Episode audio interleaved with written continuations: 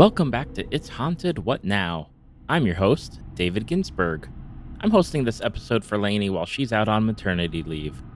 I host a weekly podcast called Tales from the Fandom, where I talk to a different guest each week about fandoms they love. You can find it on all the major streaming sites and social media. Just search for Tales from the Fandom. I'm so excited to host this spooky episode, and I cannot wait to get started. Author Wendy Wonder wrote in one of her novels The magic thing about home is that it feels good to leave, and it feels even better to come back. Homes are the locations that experience the most hauntings. Is it because it's the place we feel safest during life? Is it because it holds all of our memories? Is it because no matter where we go, home is always going to be a piece of who we are? Do we leave a piece of ourselves behind? Today, we'll hear a collection of stories in which home is where the paranormal heart is. Okay? Ready to get spooked?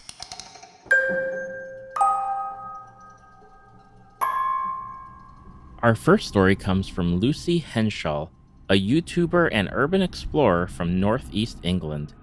After exploring an abandoned farmhouse and posting the video to her channel, she received more information from viewers about its history and decided a revisit was in order.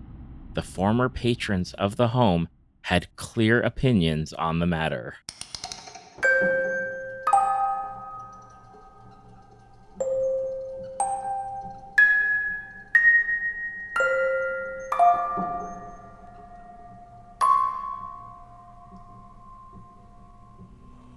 So in July 2020, I visited an abandoned farmhouse near where I live.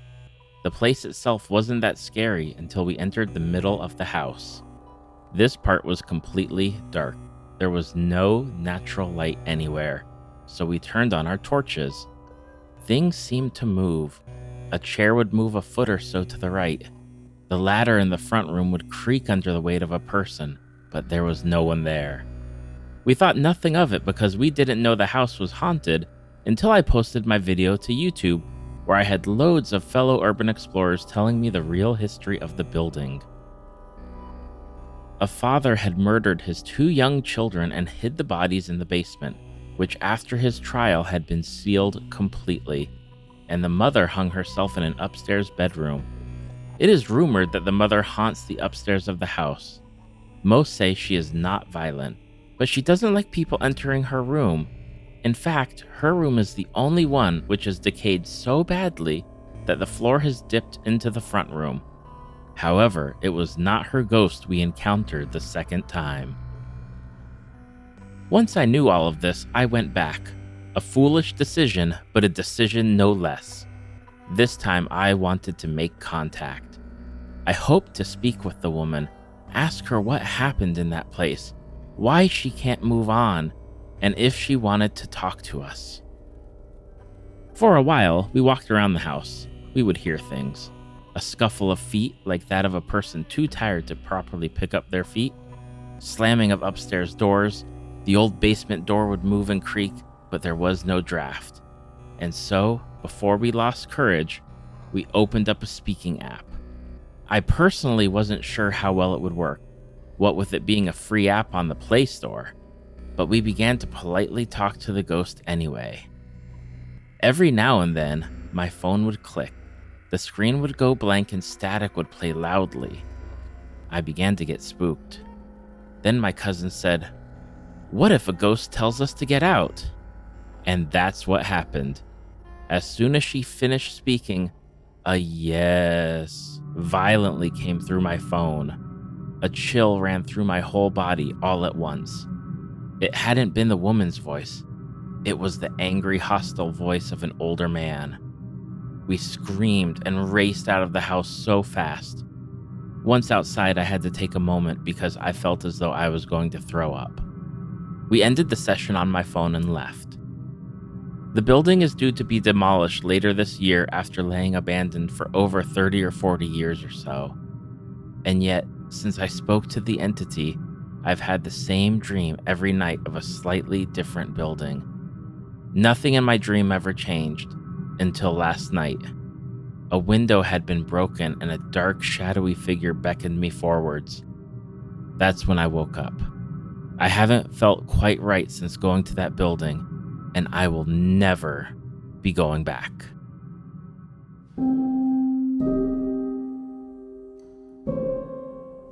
You and your cousin are much braver souls than I am, Lucy.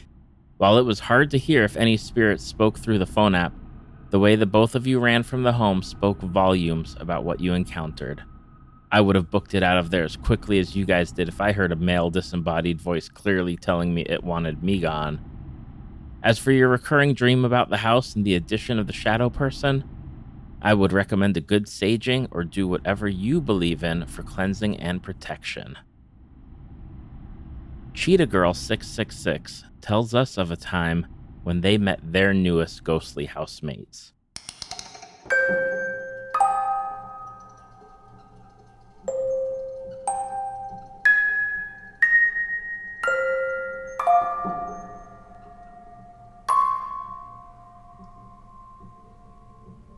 Every year of college, I lived in a new apartment. My favorite apartment was where I lived my junior year. I moved into a house with random roommates about five minutes from campus. I instantly fell in love with the house. It was old, with stained glass windows in the hallway, and floral wallpaper my grandmother would have loved. I moved in in May and was the only person in the house all summer. My housemates were staying in their hometowns, and I had a job in the area.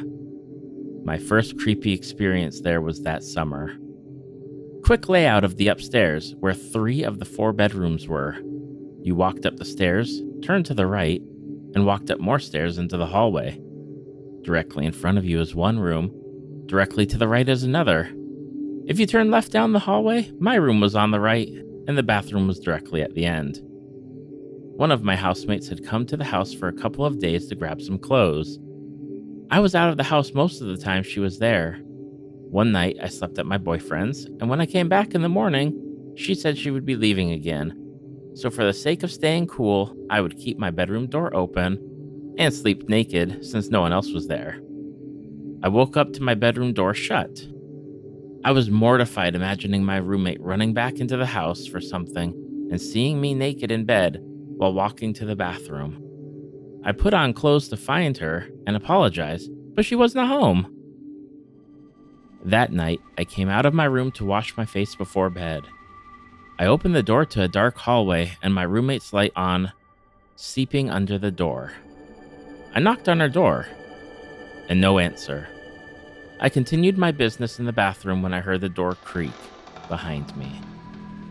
I looked up in the mirror to see a head with blonde hair turning out of the bathroom and closing the door.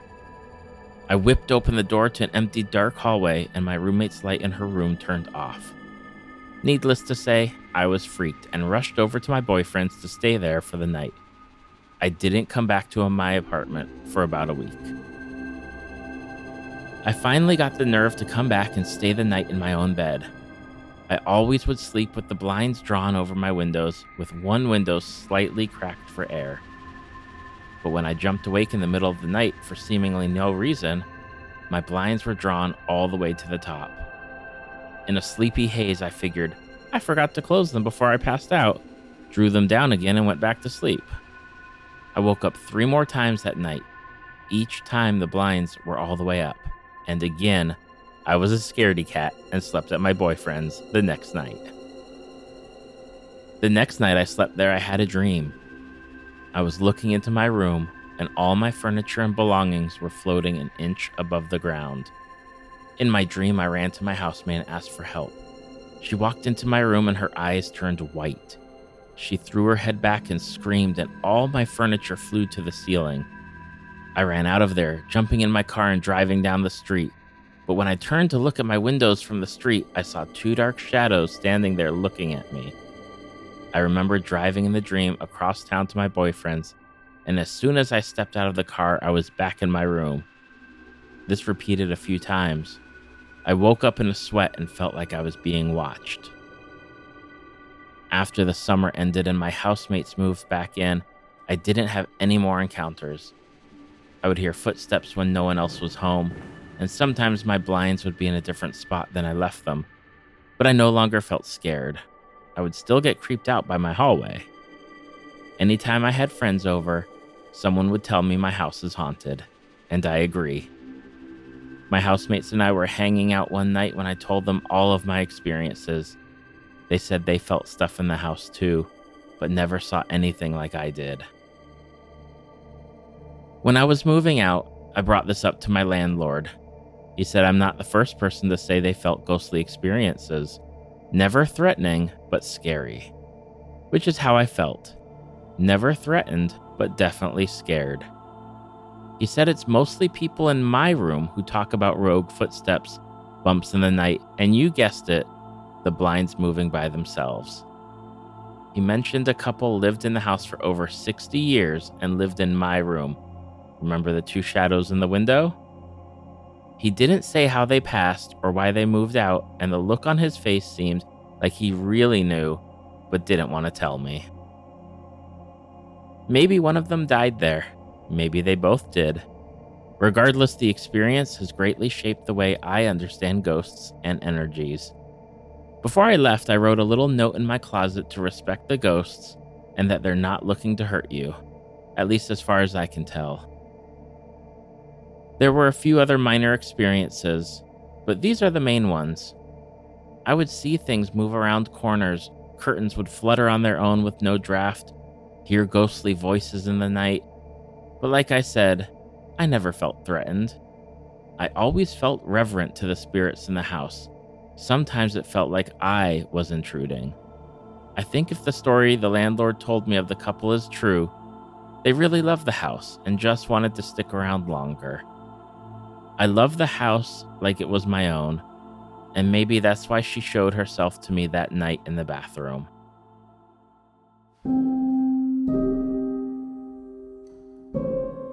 I would have to agree with you, Cheetah Girl 666. If your ghostly companions were truly the former tenants who'd lived there for over 60 years, then they really loved that home to stick around after life. They must have felt the same love you held for the home and wanted to thank you for taking care of it for them. Our next story comes from Danky, whose monster energy drink fueled sleepover took them deep into the witching hour and what lurks in that realm.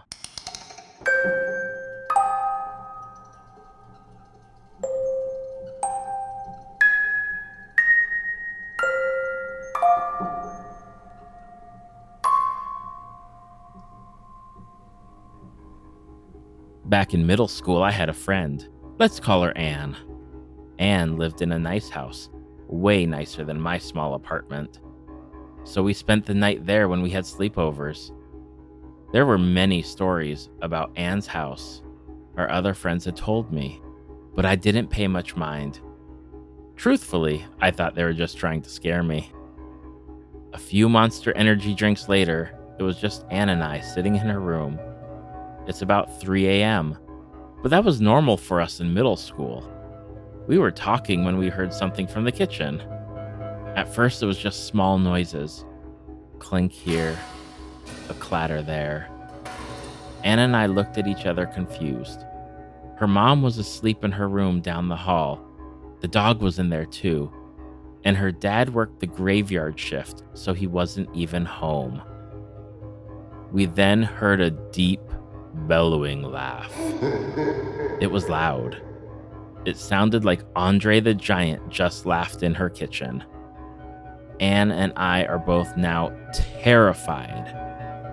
Then all the pots in the house start clanging together. Anne and I book it to her mom's room and try to tell her what's happening. She says we're just tired and to go to bed. We decided to sleep in her mom's bed with her. The moment we decided to stay with her mom, the dog started to go ballistic. She is scratching at the door and barking like crazy. So her mom takes the dog outside through the sliding glass door in her room. The dog is still barking through the glass, and next thing I know, I'm laying in bed praying to God. I said, Our Father, more times than I can remember, and I'm not even that religious. It was just the only thing I could think of. Then we felt someone or something touch our legs. We were both frozen with fear. We had our heads under the comforters, crying. Once we felt it, we both decided to look up. We could see the imprints on the comforter as it moved up. It was so slow, yet happened so fast. I can still feel it on my legs to this day.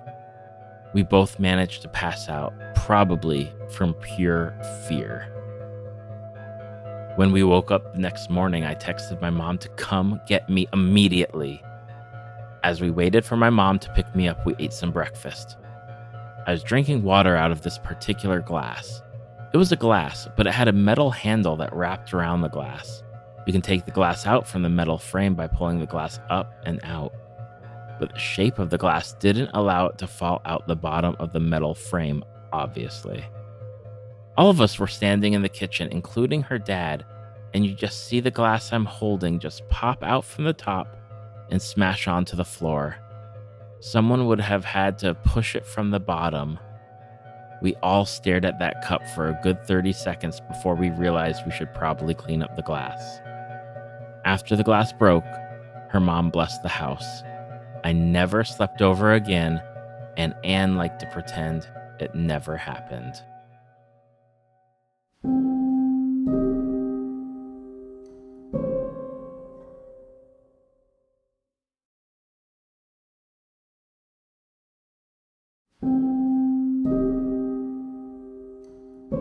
That was one active night and freaky morning, Danky.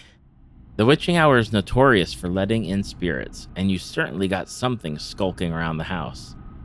It's always scary as heck when animals react to what we can't see, and Anne's dog was on extreme alert for you guys. While I'm curious what may have been in the home, I wouldn't want to go through that whole night myself. I don't blame you for never staying at Anne's house again.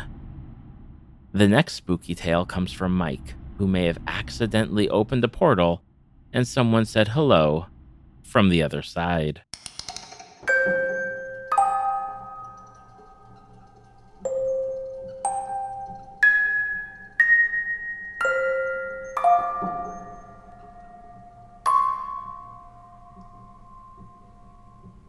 I'm going to start this by saying I am an empath, so I can pick up energy in rooms and have always been sensitive to ghosts. A while ago, when I was living at a relative's house, I started dealing with some very bizarre energy at night, particularly in the master bedroom. Shadows would move around a lot, and I would hear whispers in my ear frequently while I was laying in bed trying to sleep. I actually had to sleep in a different room to get away from it because it would get very angry whenever I was sleeping in a specific room, and I would wake up with bizarre marks on my body. I'm not sure if it was shadow people, a ghost, or a poltergeist more specifically that I was dealing with, but whatever it was, it was very hostile. I lived there for about a year and ended up moving into a new apartment right before the pandemic started. Things were pretty normal here up until the last two weeks. I could feel things getting tenser in the air, but didn't think much of it. Then I was startled awake by a grown man I had never seen standing next to my bed, who I believed wanted to harm me. It took me three hours to calm down after that because it was so realistic. He was standing between me and my mirror, I blinked a few times and he vanished, but that scared the hell out of me. So I started researching online, and it turns out that mirrors next to your bed are a big no no because they can act as a portal to the other side. I also had that same mirror next to my bed in the old house where this activity started occurring the first time. I had seen many shadow people before since I was a kid, but this is the first time I had seen someone that was so realistic. I actually checked my apartment over after to make sure there wasn't an intruder. As a precaution, I'm going to throw away the mirror. I have also placed black tourmaline and many other protective crystals around my apartment and put some salt down in my room. But even moving the mirror to another location has seemed to lighten the energy in the bedroom tremendously hoping to completely clear out the apartment of whatever it was in the next few weeks, and I will never place a mirror next to my bed again.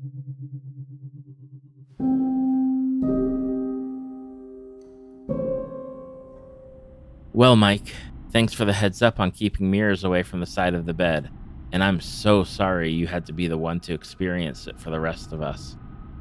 I'm glad you have started to use all of the precautions available to you to stay safe. I hope as soon as you got rid of the mirror and moved places, everything became peaceful. Kafra 101 tells us of a time when a calming meditation session became a spiritual battleground.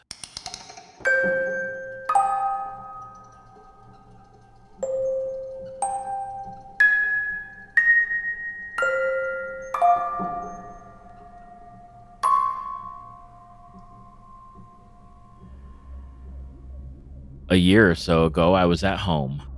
It was late, and my girlfriend was asleep. I was restless, so I decided to walk across the road to the community garden and just chill out for a bit. The garden was managed by the primary school next door, as well as volunteers who lived in the area. At the far end of the garden was a wooden teepee made with lots of long, thin branches. It looked like the perfect place to sit and meditate. I crawled into the teepee and sat quietly, trying to focus on my breathing. After a few minutes of being there, I began to feel uneasy.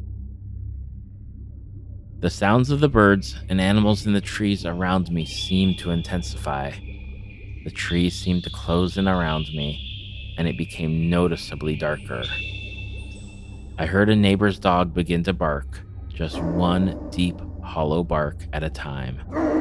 This too began to intensify and louden.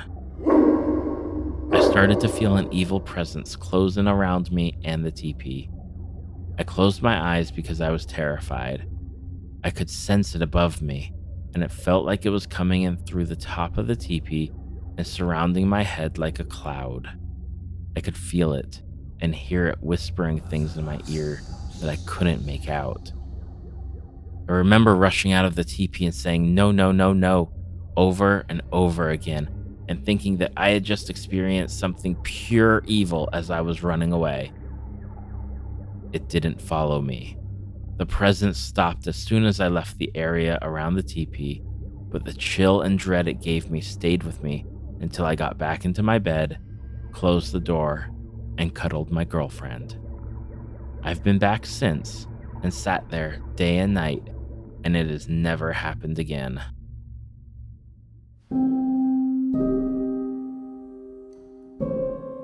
It's difficult to really know what happened out there with you, Kafra 101. Did your meditation accidentally open a spiritual portal? Or were you just lucky that night and happened upon a malevolent entity? Since it only happened the one time, it's hard to tell, but also I'm glad it only happened one time because that sounds like an extremely terrifying experience. Our final story comes from Gray, whose parents' nonchalant houseguest became a friend.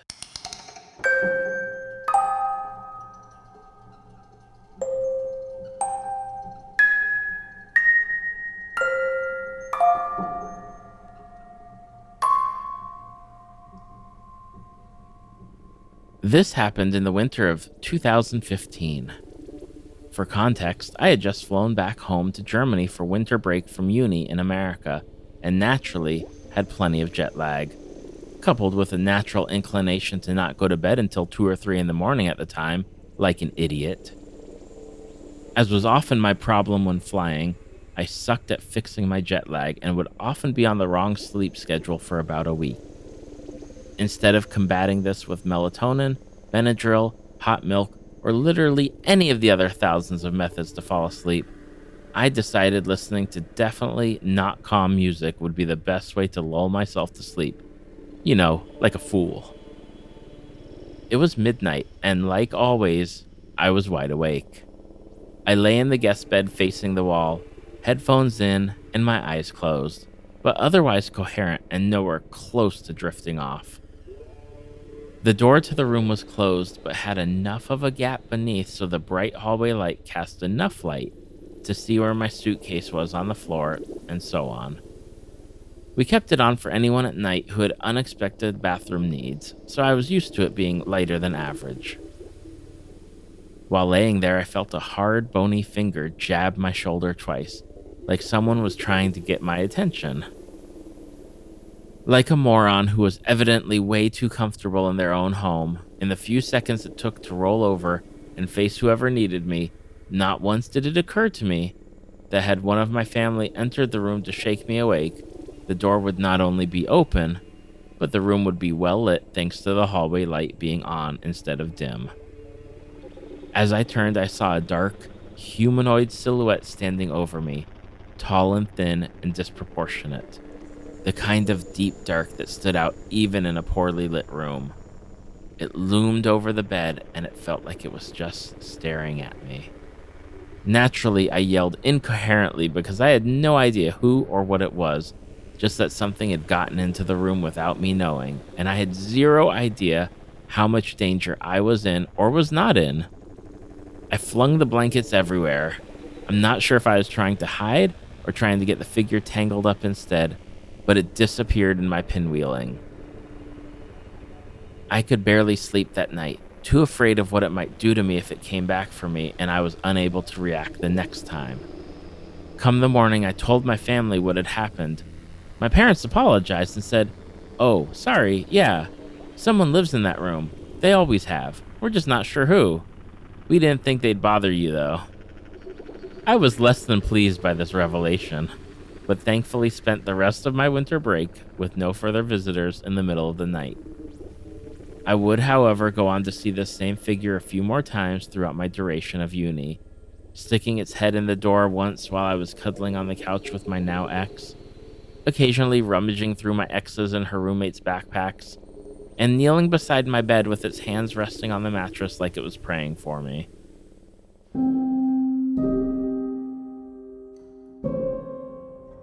Think you made a new friend that night, Gray, and one that seemed to want to protect you. Maybe the night you saw it, it was curious about who you were and was just checking you out. Maybe it felt you needed help and protection, which is why you later saw it at uni keeping an eye on you and praying for you. It sounds to me like you got a new friend out of this experience that wanted to keep you safe. But seriously, your parents couldn't have warned you first? Well, that does it for this episode. If you'd like to submit your own personal spooky tale to be read on the show, head to hauntedpod.com and click on the link to submit your story. You can also email me at hauntedpod at gmail.com. Thank you for listening.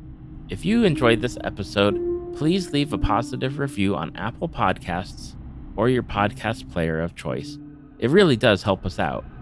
You can find us on Twitter at podcast underscore haunted and on Instagram at It's Haunted What Now. Or you can just come see us at hauntedpod.com. Production assistance by Rebecca Lopez. Writing assistance by Sherilyn Reyes. The official composer for the show is Nico at We Talk of Dreams. Check him out on Twitter at We Talk of Dreams or WeTalkOfDreams.com. Audio engineering provided by Chase at Gray Multimedia. Until next time. Did you hear that?